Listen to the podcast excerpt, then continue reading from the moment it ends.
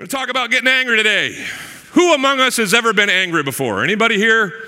Yeah, there the hands went up. There's a question you can ask and get results from. Turn to the person next to you or just ruminate in your own minds if you're by yourself and don't want to talk to anybody. Um, uh, turn to the person next to you. Tell the last time that you got angry. Not just angry in your head, angry in such a way that it was visible to everybody else around you, whether it's in what you said or in what you threw or something like that. Tell someone next to you, what was the last time you got angry? Uh, as we get going this morning.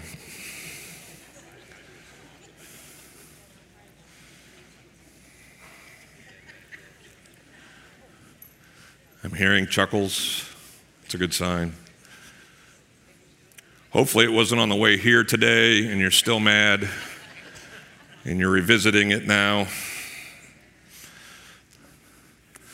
Sometimes I ask questions and I ask you to send the uh, answers back, you know, by yelling them out. I'm going to hold off on that on this one. I, uh, I'll tell you the last time that Eleanor and I uh, experienced, you know, kind of a, a brief fit of displeasure and anger. We were walking our dog yesterday in our neighborhood, and there's a, a couple uh, neighbors of ours who have their dogs bigger than ours, you know, uh, kind of running around without a leash. And, and this one particular dog just loves to charge us. I'm sure it's a gentle beast, right? But uh, I'm just like, electric fence, people, or something. Just keep them in your yard, right?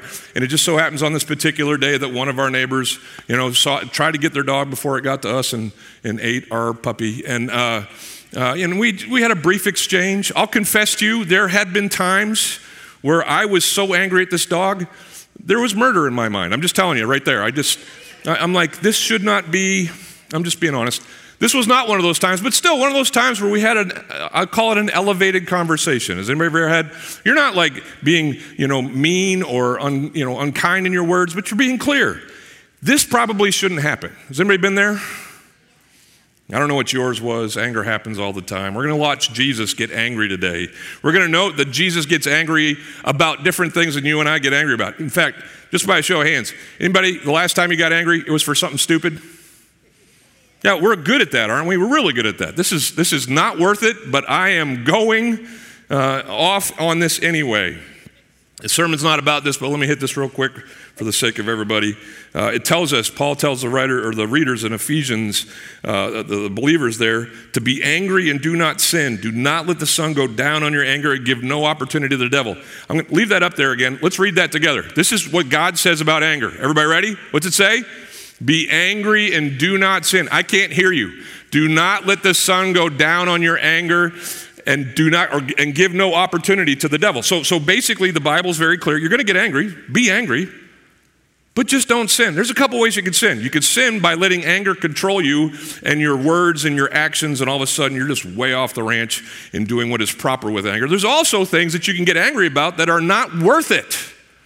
And therefore the anger, no matter how you express it, is a sin. Are you with me?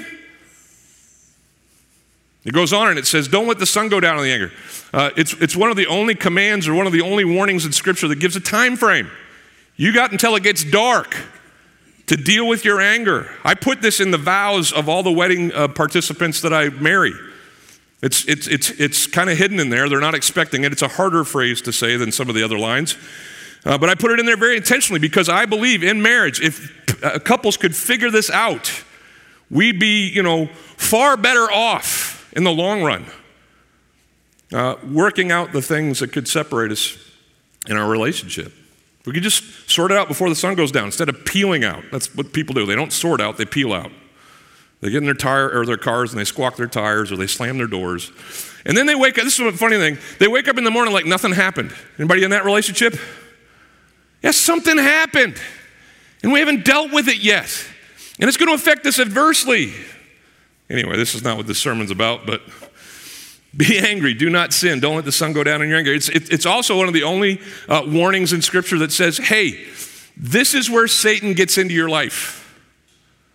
Anybody ever heard the phrase, the devil's playground? We use it for all kinds of things. You know what the literal devil's playground is? Anger. That's where he loves to play. He loves to come in, and especially on those unresolved angers, he loves to stoke that fire, doesn't he? Last night, Eleanor and I, uh, we, uh, um, we shop at these big box stores that don't give you bags to put your stuff in, so they give you like the boxes that all their stuff came in so they can haul things out. Anybody know what I'm talking about? And so these boxes accumulate in our garage.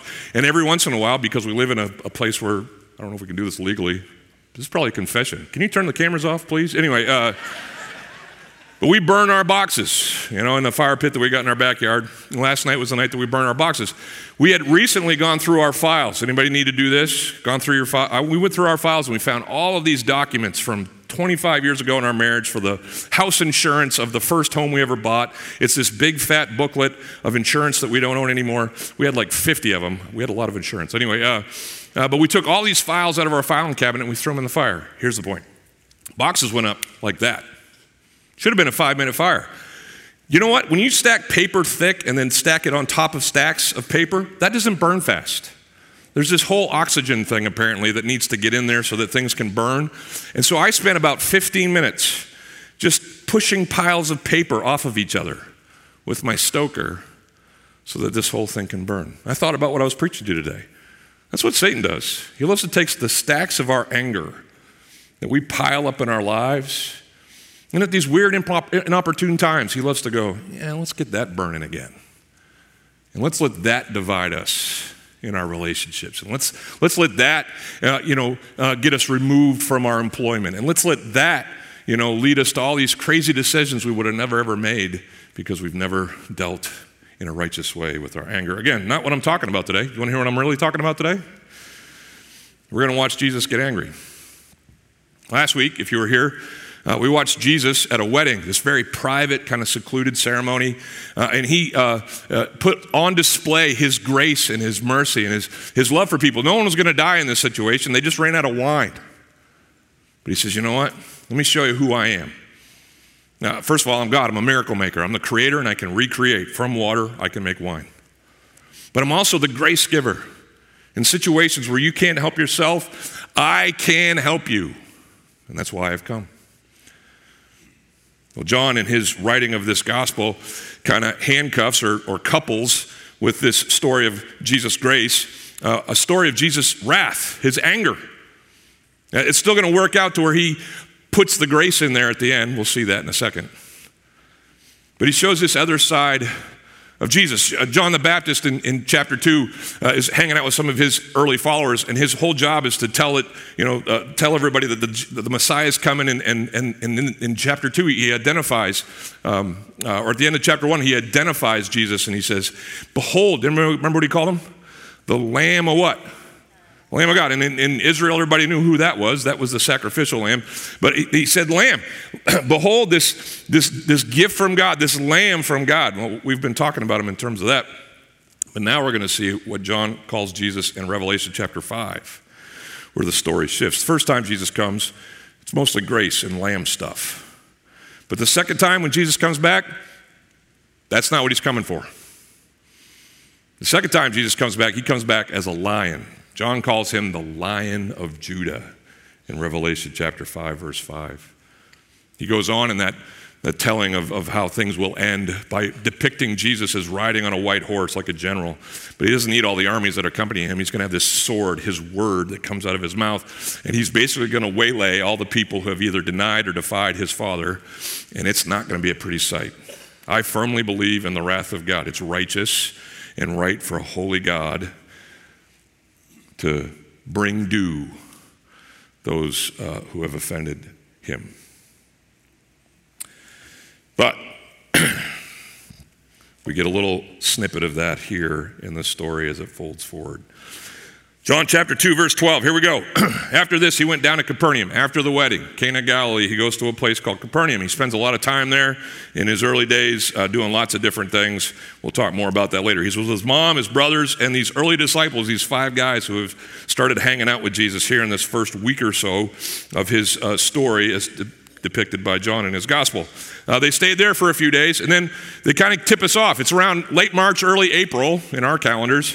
Uh, here in the story of Jesus, because it's the Passover. That's when the Passover occurs, coincides often with our Easter celebration. Uh, but the Passover of the Jews was at hand, and so Jesus went up to Jerusalem. This, here we go, here's the map. This is Galilee up here, Sea of Galilee, Jordan River, you know, uh, Dead Sea down here. Jerusalem's down here in the southern part of Israel, and Jesus is up here. And a lot of times people say, well, how can you say he's going up to Jerusalem if he's north? He's going south, down. That's how we read our maps. They read their maps more topographically, so, so they went by elevation. If you went up to Jerusalem, you were going up those seven hills that comprise the city of Jerusalem, and so you were heading up. That's extra. I may not say that next service. Congratulations. Here we go. All right. It's the Passover. Anybody remember what the Passover is all about? They are, it's in there, but basically it's, it's the remembrance of the last plague of Egypt. The, the, the, the night that uh, the, the God sent the, the angel of death into Egypt to kill the firstborns of the Egyptians, uh, and, and the only way that the Israelites could assure that they would be uh, kept out of this judgment is they took the blood of a lamb, put it on their doorpost, and then the angel of death, say it with me, passed over, yeah. And so uh, yearly they would celebrate this miracle, this remembrance of their deliverance, and that's where Jesus is. John, John just last thing, John kind of tells the story of Jesus between Passovers. He starts here early in his ministry, first Passover. His life will end at the last Passover of his earthly existence, his earthly time, where he is taken, you know, in, uh, into custody and wrongly accused and crucified for your sins and mine, and then he raises from the grave so that you and I might have life in him. Is that worth getting excited about or what, right? So, but it's the Passovers. It's the Passovers that bookend the story in John's gospel. So he walks in into a, a, a festivity that he'd seen many times. In Luke two, he was there as a twelve-year-old. We can reason that as a good Jewish man, Jesus had been to Passover every year of his life. But on this year, it's going to be different. Verse fourteen, he, he comes into the temple, and, and he finds those who are selling oxen and sheep and pigeons and money changers sitting there. Now, everybody picture the temple with me. The Temple Mount, thirty-five acres. Square, you know, not square, it's kind of a trapezoid. Remember trapezoids? It's like a it's like a crazy square. Anyway, but it's this it's this thirty-five acre plot of land, uh, and and sitting in the middle of it basically is is the the, the actual temple temple the, the the the holy place, and the holy of holies were encased kind of in this one building. But everything else was just kind of open, kind of you know square. So like our property is about forty-five acres. If you drove up here this morning and you're like, wow, you know this is a lot of land. Uh, this was just a little bit bigger than the temple itself, the Temple Mount. In the Temple Mount, there were these uh, designated spots for different things. Um, and inside the, the, the court of the Gentiles, it was called, uh, is where Jesus is walking into. He's, he's walking into a space that is not meant to be selling oxen and sheep and birds. It's not meant to be the place where the money is exchanged so that people can pay their temple tax. It's not meant for that at all. But historically, the Jewish high priests have kind of had a side hustle. All right, starts way back in Samuel with this guy named Eli and his sons. They were eating the, the meat of the sacrifices they weren't supposed to be having. But here, in, this, in the time of Jesus, the high priest is a guy named Annas. Everybody say Annas. And Annas had this, uh, Josephus, this historian, says that Annas had what was called Annas's Bazaar, the Bazaar of Annas's. Annas, it's hard to say, and you got to be careful. Anyway, everybody know what a bazaar is? It's like a flea market. And what he had done is he basically rigged everything uh, to, to work in his favor. So all of Israel basically is coming to Jerusalem, uh, a town that probably, or a city that had about one hundred thousand people would swell to be three hundred, five hundred thousand, depending on which historian you read. But they're all coming here to give these sacrifices at Passover. And they bring uh, often their own animals. That's what they were supposed to do. From their own flocks, bring you know uh, the, the best of the herd and, and make the sacrifice to God. Guess what Annas had done? He had rigged it so that his people, who were the inspectors of the sacrifices for blemishes, would basically reject every sacrifice. And guess what you had to do? You had to buy it from him at airport prices. Anybody ever been there? You got, you got your coffee and you're, you're all excited to have a drink as soon as you get through T S A, and then T S A says, you're not taking that in there, and you have to buy it for three times the price on the other side of that magic gate, right? Well, that's what Annas was pulling. Reject all the sacrifices, make them buy them from us. He was also uh, scalping them on the temple tax. The temple tax was only accepted in Tyrian shekels. There was a place called Tyre. There's apparently a currency from there called Tyrian Shekels. And so if you wanted to pay your temple tax, wherever you came from, Arizona, Uh, you know, anyway, uh, you would have to go and, and exchange your money at his tables for the rates that he gave. Anybody been in that place in the airport? If you're traveling internationally, I'd like to change these English, you know, whatever's uh, pound sterling, I think they're called, to American dollars. You're going to pay that guy for that money. And Annas got another taste. Jesus had probably seen this in his previous Passover pilgrimages, but the time had come for him to make a statement of a different kind. Look what it says in verse fifteen. It says, making a whip of cords, he drove them all out of the temple with the sheep and the oxen. And he poured out the coins of the money changers and overturned their tables. What a scene. Like, if this was happening right now, phones are up. Everybody's taking video. This is trending immediately because this is the national place of worship for all of Israel. And this carpenter from Nazareth has entered into one of the busiest times in temple experience. And he has carefully, calmly, I think, taken uh, these ropes. Most scholars think the ropes came from the animals as they were being sacrificed. They would be let in on a leash, and then they would be given to the priests and sacrificed, and then the ropes were no longer necessary. And so they took all these leashes, all these leads, and he basically wove them together, braided them into a big kind of rope club, and then he just starts walking around, and he starts knocking beasts and men with this club, kicking over tables, and he clears. Now, th- th- th- this is the part that we're, where me and some of the staff, as we talked about things, had a little conversation. I, I think this is a miraculous event. Like the, the, the water and the wine, cool, super miraculous. God shows his might there uh, in Jesus. But here, Jesus is in the middle of what is probably thousands, if not tens of thousands of people. They only did sacrifices from three o'clock to six o'clock. And so everybody had to get in there fast. Everybody's queued up, waiting for their turn to give their sacrifice. And Jesus looks around and says, uh-uh. And he just starts flailing. So much so that it says there that all of them. Now, is he talking animals? Is he talking men and animals? If it's men and animals, he clears out probably the size of a super Walmart of all the Black Friday shoppers when that used to be a thing. Are you with me? He just clears the place out. Now think about this. This is why I think it's miraculous. A carpenter, sure, there he's a tradesman. He's got strong arms, he, he, but but a carpenter against all these people who, by the way, have been waiting in line for a long time. If someone tells you you got to get out of line, you getting out of line? No, I'm not getting out of line. I've been waiting here all day. And, and, and so they don't, the people that he's shooing don't want to shoo. The people who are in charge, like we got orange shirts all over our room today. They're our security team. So grateful for you guys and ladies who keep us safe. But they had their own security team. They called them the temple police. And the temple police would have been like, hey, you know, trouble, aisle nine. I don't know what it was. And, and, and they would go over there and they would grab the carpenter and be like, yeah, dude, this isn't you. This isn't your job. This is not. And, and none of them were able to stop him. He empties the whole place. I don't know if you ever let like the, the stories of Scripture wash over you that way. This was cool. Amazing. Miraculous. We're not talking about the Lamb of God here. We're talking about the Lion. And so at the time that I've left with you, let me just kind of make a, a, a few observations here. What, what made Jesus so mad? What made him so mad? And we're going to find out in his answers to some questions or in his statements as he's doing this, what it was that made Jesus so mad. It's, the, it's still the things that make him mad today, just so you know. What makes Jesus so mad? The first thing is anything that inhibits the worship of God makes Jesus mad. It says in verse sixteen that he told those who sold the pigeons, take these birds away. I don't know why he picked on the pigeon guys.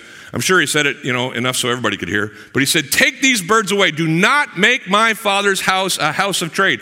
Later in his story, at the end of his life, he's going to go back into this same temple. He's going to clean it out one more time. He's going to say, hey, you have made what is meant to be a house of prayer, a den of thieves. Get them out. Has he got something against pigeons? Has he got something against sacrifices? No, he fulfilled the law perfectly. What he's so riled up about is what he sees in this space that is meant to be dedicated to the worship of his Father. You know what it'd be like? It'd be like right now, as I'm preaching God's word, someone coming in here with a marching band and kind of posting up right in the middle of our room and just, you know, starting to play whatever they want to play. And I'll be like, hey, you guys try to pay attention to me. Don't pay attention to the marching band. And then in these doors, someone walks in with a herd of goats, and they post up with their smells and their noises right there in the back corner by that camera. And then behind me, there's all the people, you know, uh, gathered around an A T M basically saying, no, these are the rates. You've got to pay this much to get this much. And in this place where the worship of God is meant to be central, it's anything but. I'm wondering if uh, the words of Isaiah the prophet came to the mind of some who watched this all unfold. This is what Isaiah said as he opens his prophecy to the nation of Israel. He says, uh, what to me, speaking on behalf of God, what to me is the multitude of your sacrifices, says the Lord. I have had enough of burnt offerings of rams and the fat of well-fed beasts. I do not delight in the blood of bulls or of lambs or of goats, even though he required those sacrifices in his law. He says, when you come to appear before me, who has required of you the trampling of my courts? Why do you make a mockery of this place that is meant to be about my worship? He says, stop bringing me your meaningless gifts. The incense of your offerings disgusts me. As for your celebrations of the new moon and the Sabbath and your special days for fasting, they are all sinful and false. I want no more of your pious meetings.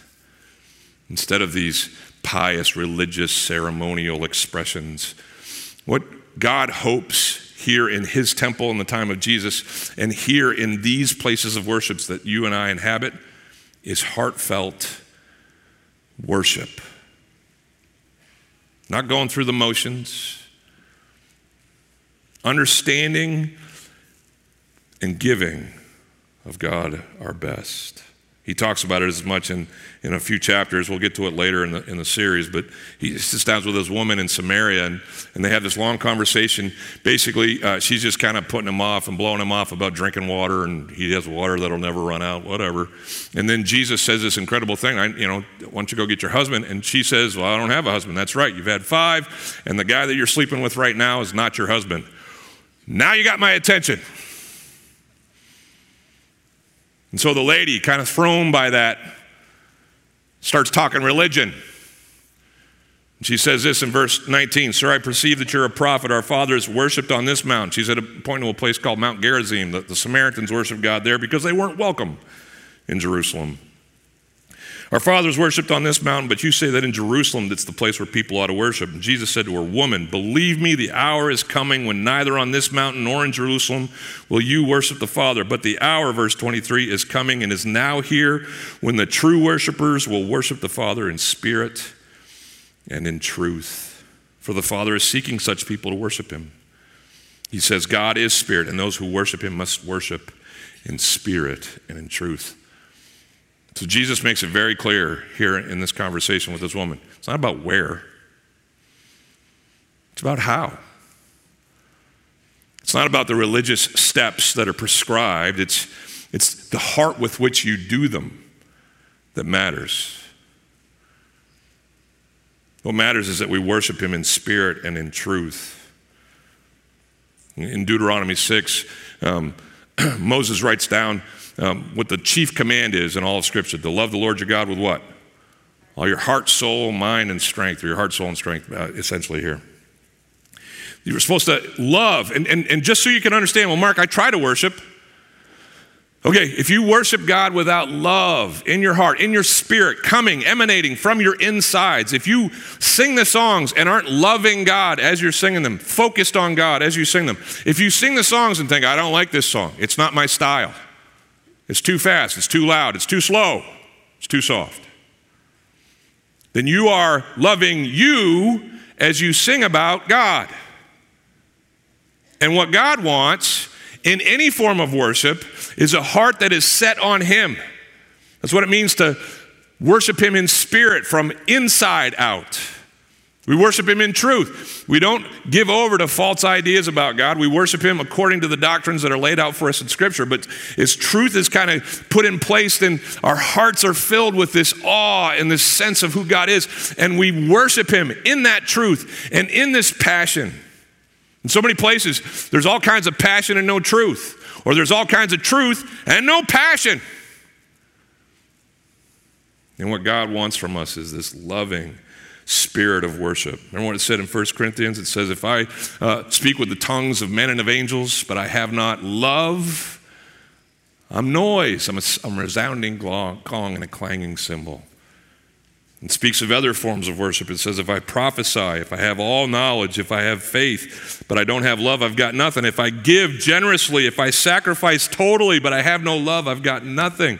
What the Scriptures say over and over again is that worship happens when the love of God flows from us to him, and he gets the glory that he deserves. What made Jesus toss the temple? He didn't see true worship. He didn't see hearts that loved his Father. It's kind of good news in a pandemic uh, situation, isn't it? It's not the where, it's the how. Because like if it was the where back in March and April when weren't nobody going anywhere to worship God, uh, well, we would have missed a whole lot of worship, right? But thankfully, as we hung out in our houses, and I had that weird experience of watching myself preach to myself, it was weird. We could still, and even as you're watching at home right now, you could still worship God wherever you are as long as you're worshiping him in spirit and in truth, right? Can I caution us, though? I, I think uh, certainly at home where there's all kinds of things that can distract us, and even here where phones are just this far away and uh, distractions abound as we bring whatever was going on before we got in here and think about whatever's coming up when we leave here, that it's really easy to, as these temple goers at Passover and this season as Jesus joined them, to just kind of look the part, but not really be engaging with the one true God.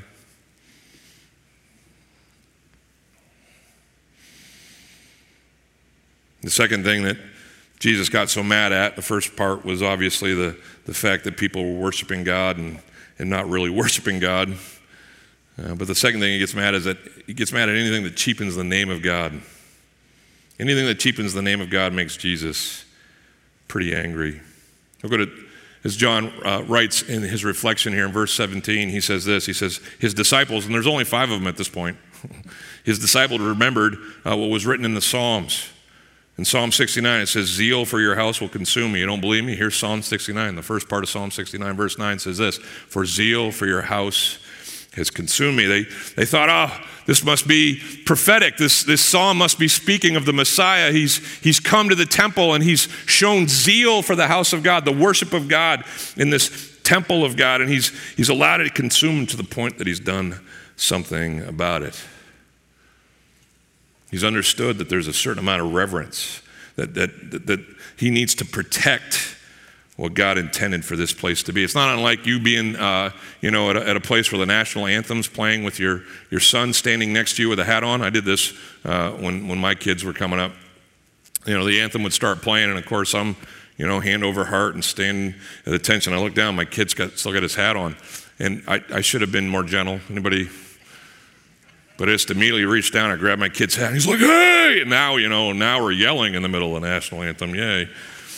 Uh, but after the anthem was done, and, you know, I said, hey, man, my bad, I didn't tell you before, but anytime our anthem plays, you stop and you pay your respects to, you know, uh, what God has given us in his country and for all those who, you know, help make us free. It's just, it's just not, it's not a mess around time. Take your hat off and, and, and, and, and this is what, so, so that, I love America, but trust me, uh, I love God infinitely more than I love my country. Are you with me?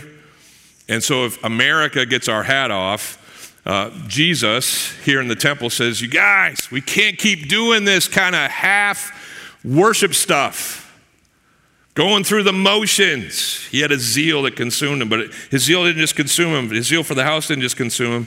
Uh, he, he feels the reproach of those who reproach his father. Look what it says in verse nine, the last part that isn't quoted here in John chapter two. It says, for your zeal of your house has consumed me, and the reproaches, or the uh, insults, uh, the reproaches of those who re- reproach you have fallen on me. It says, if they've fallen on me myself. I used to hang out with my friends in college, and um, my mom's got a great sense of humor, and so sometimes we'd, you know, talk, and I'd tell, you know, jokes and stories about my mom and who she was. And one day, one, my roommate, uh, you know, uh, basically came up to me, and in, in the line of that conversation, he, he basically told a mama joke about my mom. You may remember the mama jokes, like your mama's so fat, or whatever, they're horrible. Anyway. But he basically, he just wanted to be a part of the play, and the, the immediate uh, you know, shift in the in the room happened when I was like, hey man, you can't say that about my mom. He's like, you were saying it about your mom just a second ago. I was like, that's totally different. That's my mom. You can make fun of your mom, I can make fun of my mom, but you're not making fun of my mom. Them's fighting words. You feel that connected to God?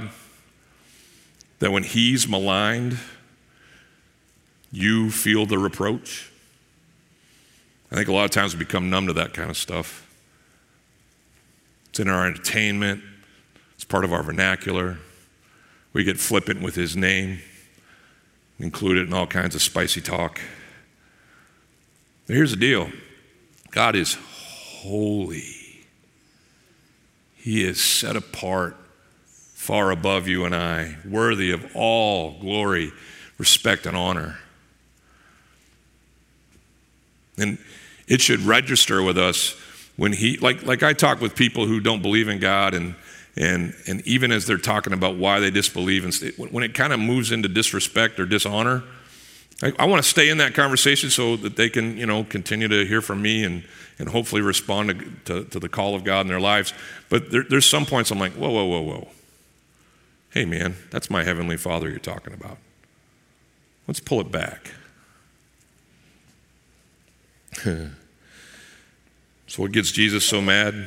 Empty worship, disrespect. He makes a statement. It's very public. And he says, I cannot and will not tolerate these things. But even as he's doing this, he does what he often does in the story. He punctuates with his gospel. Jesus is always, read the rest of John, he's always doing something and then saying, yep, this is what that's all about. It's about me coming so that you might have life, and in, in, in faith through, you know, through me you can have life. He, he's always punctuating with his gospel. Look what it says in verse eighteen. So the Jews said to him, what sign do you show us for doing these things? What gives? Why'd you mess up Passover? Jesus doesn't answer their question. Have you ever noticed that? Jesus hardly ever answers the question that's asked of him. A lot of times he'll answer a question with a question, or he'll give an answer that doesn't really answer the question. Jesus answered them and said this, destroy this temple, and in three days I'll raise it up. The Jews then said to him, what? It's taken forty-six years to build this temple. The Herodian temple that they were standing in had been started around twenty B C, and now it's some forty, you know, six years, more than that, uh, since the, the inception of the temple. And they're like, this place took forty-six years. You're going to build it again in three days? I got a friend uh, who's a house builder. He's actually on a show on H G T V where they build houses in one hundred days, and he's told me that is pushing it. In Hillsborough County, that doesn't happen. So one hundred days is a lot for a house.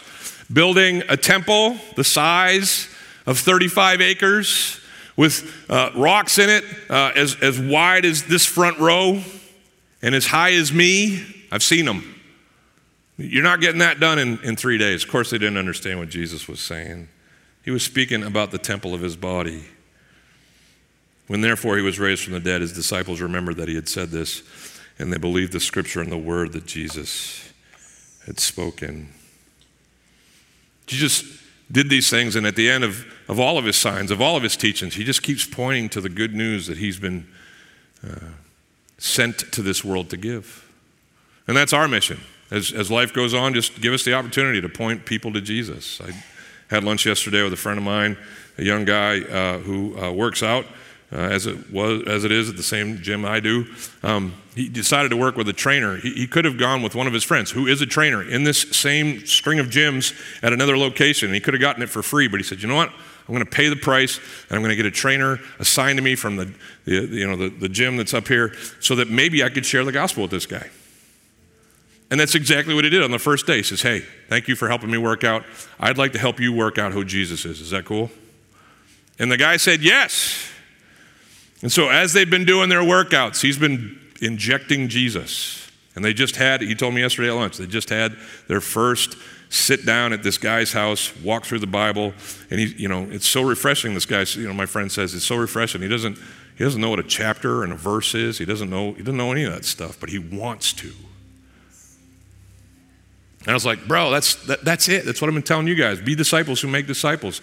Wherever you go, intentionalize the opportunities that God can give you, so that you might inject Jesus. Jesus never missed a chance to point people to the truth. All right, I'll close with this. Like I already told you to, uh, this morning, uh, Jesus is going to cleanse the temple again. Three Passovers from this one, he's going to go into the same temple, and he's going to do the same job that he does in the telling of this story. He's a repeat temple cleanser. Now, if you read the New Testament, you're going to see, as Paul and Peter and others uh, who author those letters, um, one of their main missions in the early church, as he writes to the churches that are labeled there in our Bibles, is to, is to help them get rid of the stuff that's inhibiting in their worship of God. And so through those that he inspired to write his scripture, Jesus continues to cleanse the temple. Here's a question I have for us today. If Jesus showed up here at Bay Life, what would he do? What would Jesus do if he came to our temple? This is a scary question for the pastor to be asking. Can I be honest with you? As the shepherd, this is kind of going to fall on me. Here's, here's, I'm looking at you, and some of you are like, I don't know what he'd do. I trust that he would be loving and gentle and gracious, but I trust with some of us, he'd walk right up to us and be like, seriously? This is what you got? Gave my life so that you could have so great a salvation. Uh, showed you in my life the reverence and the awe that we're meant to approach the Father with. Kind of leads me to the last question I want to ask you. What would Jesus do if he came to your temple? And you're like, I'm not a temple. Absolutely, you are. Paul tells us, as he writes to the, first, or the Corinthians in his first letter to him, he says, do you not know that you are God's temple and that God's Spirit dwells in you? He says, if anyone destroys God's temple, God will destroy him, for God's temple is holy. And one more time, you are that temple. Can you close your eyes with me this morning? Here's what I want to do as we just kind of finish. Whether you're online or here in the room or wherever you are, can you just kind of pause for a moment this morning and ask yourselves those questions? What would Jesus do if he came to this, our collective temple? But even more importantly, what would Jesus do, and what is Jesus doing as he comes to your temple, to your heart right now?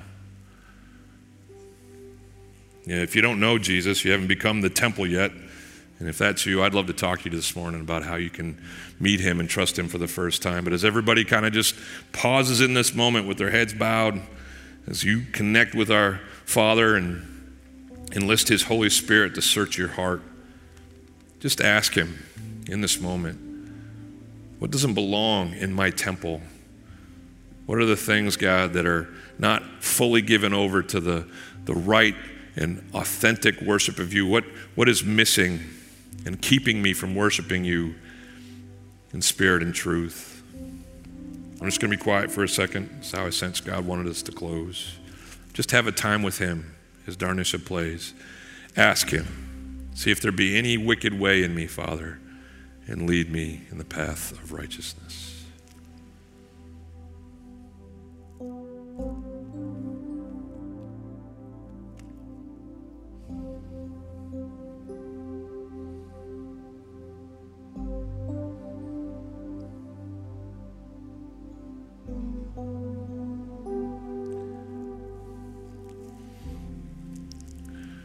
If you're in the room or even if you're home, would you stand with me now? Just stand with me as we close in prayer.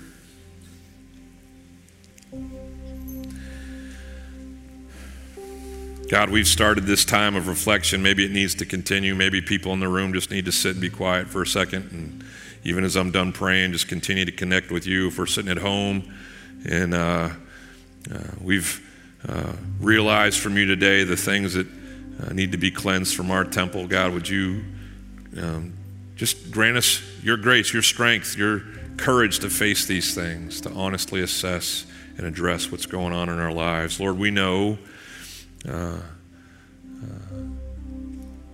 that it's your desire that we would give you wholly and fully of ourselves, that we'd honor you with our hearts, that we'd uh, live for you in the truth that you give us. Forgive us for when we don't. Uh, God, renew us in our minds. Uh, fill us with your Spirit. Draw us into a life of honest, heartfelt worship. Make us the disciples you've called us to be, and then and then use us, God, for your glory in the lives of others so that they can follow you too. I pray these things, God, because they're the heart that I have for my life and for you and your or for your church. And, and God, would you just grant us these things today? I pray in Jesus' name. Amen and amen. God bless you guys as you go.